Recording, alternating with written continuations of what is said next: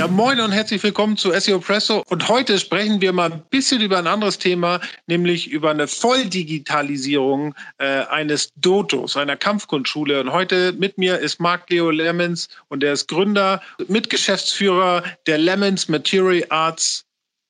Lemons Martial Arts. Scheiße.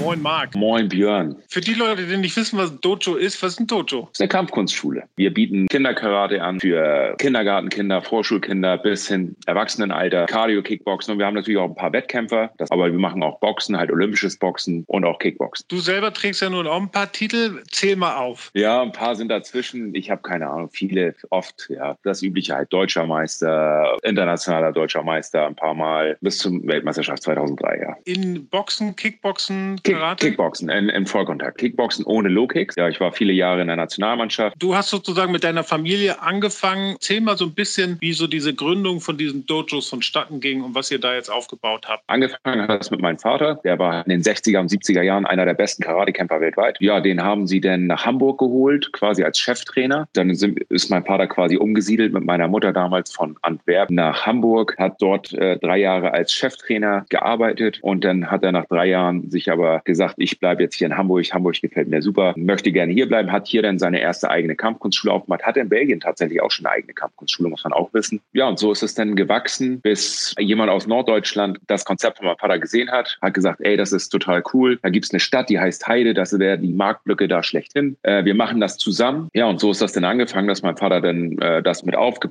Mietvertrag, Geräte gekauft. Das war damals noch Fitness und äh, Kampfsport zusammen, muss man sich so vorstellen. Ne? Das war, das war eine ganz andere Zeit. Zeit. Also da muss man sich vorstellen, da waren die, die Duschen, das war, habe ich letztens mit meinem Bruder darüber gesprochen, das war nicht getrennt. Ne? Das waren Herren- und Damenduschen zusammen. Das, das würde heute gar nicht gehen, Alter. Alter, das wäre vorbei heute, ne? Das wird gar nicht funktionieren. Ja, aber das, äh, und dann auf jeden Fall hat derjenige, mit dem mein Vater, der mein Vater eigentlich äh, angeheuert hatte, das mit ihm zu machen, der hat ihn dann sitzen lassen. Und so saß mein Vater dann 1980 im Januar äh, auf dem Bett in ein Dorf namens Bonso und konnte nicht mehr zurück und hat dann da die Schule halt gemacht. Nach zehn Jahren Mietvertrag war zu Ende, der wollte eine eine Miete haben. Das lief halt gut, das Studio. Äh, das war mein Vater nicht bereit und hatte auch keinen Bock mehr auf diese Fitnesswelt. Äh, das war, das hat sich in eine andere Richtung entwickelt. Das ging nicht mehr um Training, das ging da eher um goldene Wasserhähne, Fernseher, Form, äh, Ergometer und so. Das war überhaupt nicht sein Ding. Ja, und dann hat er gesagt, so, das mache ich nicht. Und dann haben wir quasi von da auf mit ein paar Umwegen echt quasi auf Wald und Wiese trainiert. Mein Bruder und ich haben in der Garage trainiert, bei uns in Bonso. Ich weiß nicht, ob du die noch kennst. Die Garage, da hängen so Sandsäcke drin und so. Das war unser Dojo dann halt. Wir hatten dann vereinsmäßig dann halt Dojos. Ja, und und dann äh, wurden mein Bruder und ich ja älter. Ne? Irgendwie mussten wir ja auch was machen. Und dann hatte ich ein Schlüsselerlebnis. Mein Vater hat mich 1995 nach Kanada geschickt zu einer Karateschule, die hieß Louvres Martial Arts. Total geil. Ich bin da angekommen, gelandet, konnte echt kaum Englisch, hing da mit einem Langscheid, so ein Englisch-Wörterbuch, musste echt jedes Wort nachlesen, was ich fragen wollte und so. Und dann bin ich reingekommen ich, ich kriege Gänsehaut, wenn ich darüber nachdenke. Ne? Ich bin in, in eine richtige Karateschule reingegangen, wo man vorne die Schuhe ausziehen muss und so. Ich weiß noch, wenn ich der Geruch und alles. Und das war ey, ein Paradies. Ne? Ich habe gedacht, was bin ich hier? Es ist ja, das ist sowas in echt gibt. Ich kannte das nur aus Karate Kid, ne? Cobra Kai. Ja, äh, das ja, war genau. so, ey, das war echt der Traum, sowas. Ne? Das ist sowas echt gibt. Das war für mich unvorstellbar. Volles Programm, ne? Also da war echt vorne ein Wartebereich für die Eltern, eine Kaffeebar, ein Tresen und dann war da ein Fenster und dann weiß ich noch genau, ich habe da reingeguckt und dann standen da bestimmt 40 Schwarzgurte, die haben alle die Katateki Shodan, das ist eine, so eine Formübung, gelaufen und ich, ich habe da echt gestanden. Ich war echt beeindruckt. Ja, und das war halt so, da bin ich zurück und ich habe eigentlich habe ich gesagt, ich will, ich habe es immer in mir drin gehabt, dass ich nur Karate machen wollte und kämpfen und trainieren. Aber dann war das so, ey, das ist möglich. Ne? Und dann, ja, dann sind wir angefangen in einer Turnhalle im Werner Heisenberg Gymnasium in Heide. Äh, mein Vater war zu der Zeit Sportmoderator bei, in, bei Eurosport, äh, hatte also echt einen guten Job und hat gesagt, gut, für meine Jungs mache ich das so. Mhm. Dann hat er den Job hingeschmissen. Wir sind in einer Turnhalle angefangen. Björn, in einer Turn, wir mussten jedes Mal Matten aufbauen, wirklich auf Ey, es kann Wahnsinn. Mein Bruder und ich jedes Mal irgendwie um vier ging der Kurs los, um drei waren wir da, Matten aufgebaut oder um halb drei. Und das Ding ist gewachsen innerhalb von zwei Jahren auf 200 Mitglieder. Nur in dieser Turnhalle. Also wir hatten jeden Tag da geblockt inzwischen. Ja, und dann ging es halt los. Und da haben wir eine Räumlichkeit gesucht und dann kam die erste eigene Karate-Schule, die mein Bruder und ich mit eröffnet haben. Das war eine Landvogt Das war eine alte Mensa von der Meister-Lehrwerkstatt von Kfz-Handwerk. Die hatten früher ein Monopol, da war eine riesen Esssaal und den haben wir jetzt quasi gemietet über mit einem langen Mietvertrag und und so weiter, zehn Jahre äh, und sind da angefangen. Und nach zehn Jahren haben mein Bruder und ich das Ding gekauft und dann hatten wir auch in der Zwischenzeit auch tatsächlich in Albersdorf eine Schule aufgemacht und in Marne und ja, und so ist das gewachsen. Und ich wollte immer zurück nach Hamburg mit meinem Bruder. Ja, und dann äh, sind wir jetzt in Hamburg auch inzwischen, in Kaltenkirchen und haben sechs Standorte mit insgesamt. Also insgesamt sind das ungefähr 1100 Schüler. Wow. Wie habt ihr die akquiriert? Sind die einfach auf euch zugekommen über Mund-zu-Mund-Propaganda oder habt ihr da auch tatsächlich Werbung für gemacht, dass sie nee, da, da, nee, da musste man schon wirklich Werbung machen. Das war ziemlich geil äh, in den 90ern äh, und Anfang 2000, da ging das echt noch mit Flyern. Da sind mein Bruder nicht rumgelaufen, haben die Dinger in die Briefkästen gesteckt und zwischen die Scheibenwischer und so, das hat funktioniert. Oder mal eine Anzeige in, in der Zeitung, in der regionalen Zeitung, da haben gleich 20 Leute angerufen. Ja, und so sind wir angefangen. Ja, in Hamburg hatten wir ein Marketingbudget von 25.000 Euro und die haben wir auch auf den Kopf gehauen. Ne? Da haben wir richtig von Radiowerbung bis das volle Programm. Ne? Ja, das wurde dann irgendwie nach und nach mehr eine Marke. Das kam dann eine CI und das wurde, ja, riesen, 2010 dann nochmal ein großes Rebranding quasi. Nochmal ein neues Logo, neue Schriftzüge, neue Schriftarten. Alle Schulen gleicher Look. Ja, alles sehr clean gehalten, wirklich sehr sauber, unsere Schulen. Und mit der Marke kam, also quasi ist Lemons jetzt auch so, das heißt auch so, wenn die, wenn die, es ist so witzig, wenn die Kinder, äh, die sagen, ja, was machst du heute? Ja, Lemons. das ist so, für mich ist das immer so, ey, krass. Die sagen meinen Namen, ne? Das ist quasi so, was machst du, wo gehst du essen her? Ja, McDonalds, ne? Das ist echt eine Marke mhm. geworden. Und äh, ja, also in Norddeutschland haben wir echt äh, äh, was auf die Beine gestellt und muss auch sagen, dass wir bundes-, Europa und weltweit auch bekannt sind. Jetzt hast du ja gesagt, 1100 Schüler, das ist ja super, super beeindruckend. Du bist natürlich stark davon abhängig, dass diese Schüler auch zum Unterricht kommen. Ne? Ähm, das sind wahrscheinlich alles Laufzeitverträge, Jahresverträge. Jetzt sind wir in einer Situation äh, mit äh, Corona, dass äh, diese Schüler gar nicht, also zum jetzigen Zeitpunkt ja gar nicht mehr ins Dojo kommen dürfen. Und äh, ich, deswegen sprechen wir auch heute, weil ich halt super beeindruckt bin von dem, was du da äh, digital auf die Beine gestellt hast. Weil was du ja gemacht hast, ist dein ähm, äh, sechsmal am Tag Unterricht zu geben, wo deine Schüler über Zoom mitmachen können. Erzähl mal, wie du auf die Idee gekommen bist und wie, wie schnell du da eigentlich reagieren musstest. Ja, also ich war zu dem Zeitpunkt, wo diese ganze Corona-Geschichte gewesen ist in Südindien und habe das kommen sehen so ein bisschen. Als ich dann in Deutschland angekommen bin, ja, und einen Tag später saß ich halt in der Schule und das ging natürlich, der Prozess im Kopf ging schon ging schon los. Ich habe dann gedacht, oh Mann, ey, was, was machen wir denn jetzt? Und äh, wie, wie, wie, wir müssen ja irgendwie mit den Leuten weiterarbeiten können und so. Das wäre ja fatal, wenn wir den Kontakt komplett verlieren. Ne? Ich meine, das ist jetzt, ich weiß gar nicht, in welcher Woche wir sind. Wenn man da gar keinen Kontakt mehr hat, dann ist das echt schlecht, ne? So ganz einfach, weil die vergessen einen, die haben auch andere Sorgen und so. Ja, und für dich halt ist das ja, ist das ja auch wirtschaftlich total wichtig. Existenziell, ne? Ja. Absolut. Also,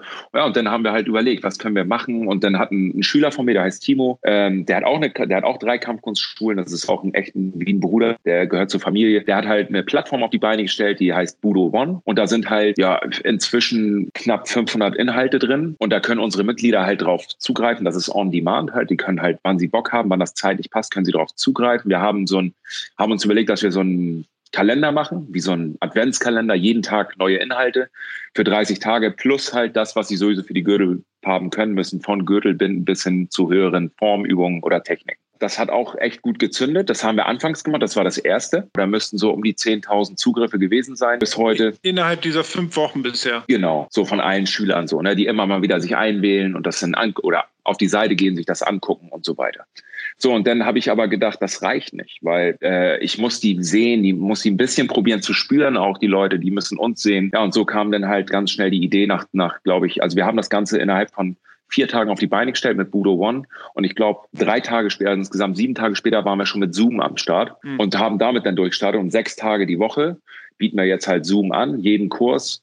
Äh, haben noch als Zusatz für die Eltern Yoga als Entspannung abends um 21.30 Uhr mit reingenommen oder 21 Uhr von 21 bis 21.30 Uhr einmal einmal die Woche. Wir haben extra Schwarzgurtklassen für die Lütten, für die für die ganz Kleinen haben wir Programme.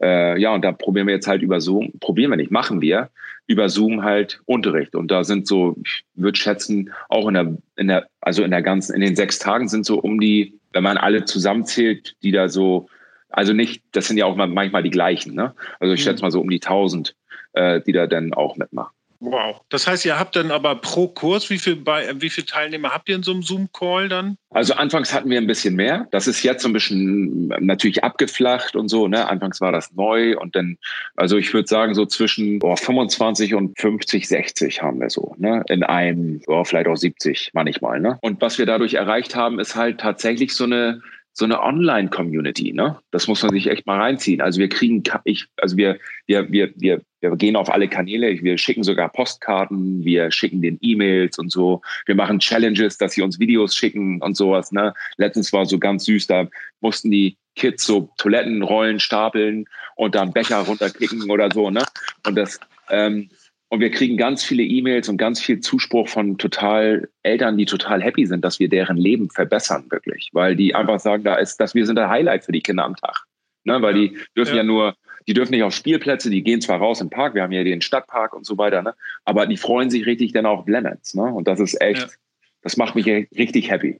Ne? Ja, das ist so eine total geile Story auch. Und wie kann man sich das vorstellen? Das heißt, äh, du, du sitzt in deinem Dojo mit, mit, äh, mit noch zwei, drei anderen, machst die Übung vor und äh, die, die Kids und die Leute in dem Zoom-Call sind dann zu Hause im Wald, äh, draußen genau. im Garten oder was? Genau, du hast welche, die sind halt tatsächlich dann auf dem Land, da sind dann welche auf der, auf der Terrasse, ne, auf dem Garten. Ja. Irgendwie haben sich das dahin gebaut. Du hast aber dann auch welche, die sind dann in ihrer äh, Eppendorfer Wohnungen, Altbauwohnungen, die das dann da machen und so. Äh, mit knirschendem ja, Boden. Genau, genau, genau. Zum, wenn die dann mit Kampfschreien arbeiten und so ganz zur Freude der Nachbarn. ne? ähm, ja, das ist äh, so echt unterschiedlich. Also du hast halt diesen Bildschirm, wir haben das dann auf einem 60 Zoll Fernseher, also so ein fettes Teil, das hängt bei uns in der Karateschule. Äh, da hängen insgesamt, äh, warte mal, da hängen, weiß nicht, vier, fünf Stück. Einen haben wir dann gekoppelt mit Airplay mit unserem Mac, der da dann steht und dann siehst du halt die ganzen Leute und dann ist mal einer, der Chat macht und die Technik und hin und her scrollt und, und so und dann auch tatsächlich der korrigiert dann auch, ne? Der guckt dann hier, guck mal, Deckung höher oder bei der Abwehr, nee, die falsche Richtung gegangen oder so, ne? Das, dann gibt er uns Zeichen, sagt uns mal, ich habe die Earpods an, das heißt, die hören nur mich. Er sagt mir dann, der und der muss mal da und das, das und das sagen. Das heißt, da sage ich, ey, Björn, nimm mal die Deckung hoch. Und dann, hm. ey, wir haben Dinger gehabt, dann war ein anfangs, ne, pass auf, pass auf, anfangs, das war so witzig, da war da, da war da so, da sind so witzige Dinger bei gewesen. Da war da ein Kind, immer wenn die Mutter reingekommen ist, ist er aufgeschwungen und hat voll mitgemacht. Und dann kam Mutter und er so auf dem Sofa so. Ah, und da, der hat nicht verstanden, dass wir ah. zugucken. Ne? Der, ja. der, hat das nicht kapiert, dass wir ihn sehen. So hingesagt, ihr habt euch jetzt wirklich so eine Online-Community aufgebaut. Ihr habt einmal dieses Budo One, wo ihr vorgefertigte Videos gemacht habt äh, mit einer Anleitung, die sich die Leute zu Hause abrufen können, damit sie es machen können. Und jetzt seid ihr geschiftet auf so ein Live-Programm bei Zoom. Nutzt ihr, also nehmt ihr die Videos dann von Zoom auch trotzdem auf und packt sie dann auf Budo One? One oder veröffentlicht ihr die noch irgendwo? Das haben wir anfangs gemacht, aber die Quali war nicht so doll irgendwie und nee, das ging nicht so gut. Also wir haben anfangs gedacht, dass wir das so filmen, aber das ist auch ein anderes Ding. Wenn du ein, etwas filmst, äh, quasi was live ist, dann ist das so, das fühlt sich irgendwie komisch an. Das ist, ähm, es ist irgendwie nicht so, das andere ist so wirklich, das sind dann fünf Minuten Clips oder vielleicht mal vier Minuten oder sechs Minuten. Da ist ohne Pannen und sowas, ne? Das, da machst du das straight, da ist die Musik, Licht, alles passt und so weiter. Ähm, du hast ein Drehbuch und bei, bei ja, Live-Geschichten ist dann auch mit der Musik schwierig und wenn du Cardio-Kickboxen zum Beispiel hast. Und auch, ja, wir wollten das dann auch quasi so, dass die Leute auch belohnt werden, wenn die live mhm. mitmachen. Mhm. Dass die halt, das kriegen sie halt nur live. Ne? Und äh, ja, es ist halt ganz cool. Man muss dazu sagen, dass die, das, das muss man einfach auch sagen, da muss man auch ehrlich sein, umso länger das geht, das Ganze, das ist wie so eine Wunde, die auf ist, die blutet. Und mal gucken, wie viel Blut drin ist. Ne? Stell dir mal vor, das geht das ganze Jahr. Ich bin, also ich bin kein, ich bin sehr optimistisch, dass das bald zu Ende sein wird.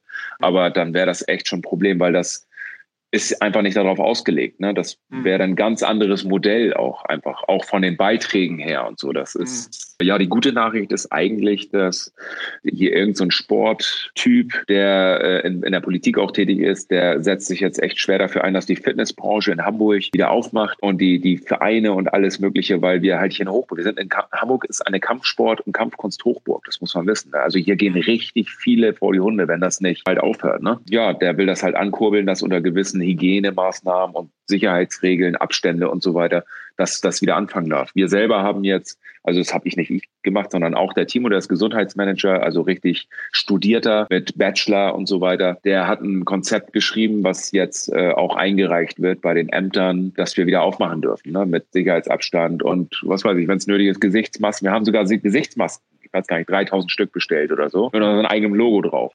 Ja, cool. Vielen Dank dir, Marc. Äh, vielen Dank euch fürs Einschalten. Wir sehen uns nächste Woche wieder bei SU Presso. Ciao. Ciao, Björn. Mach's gut.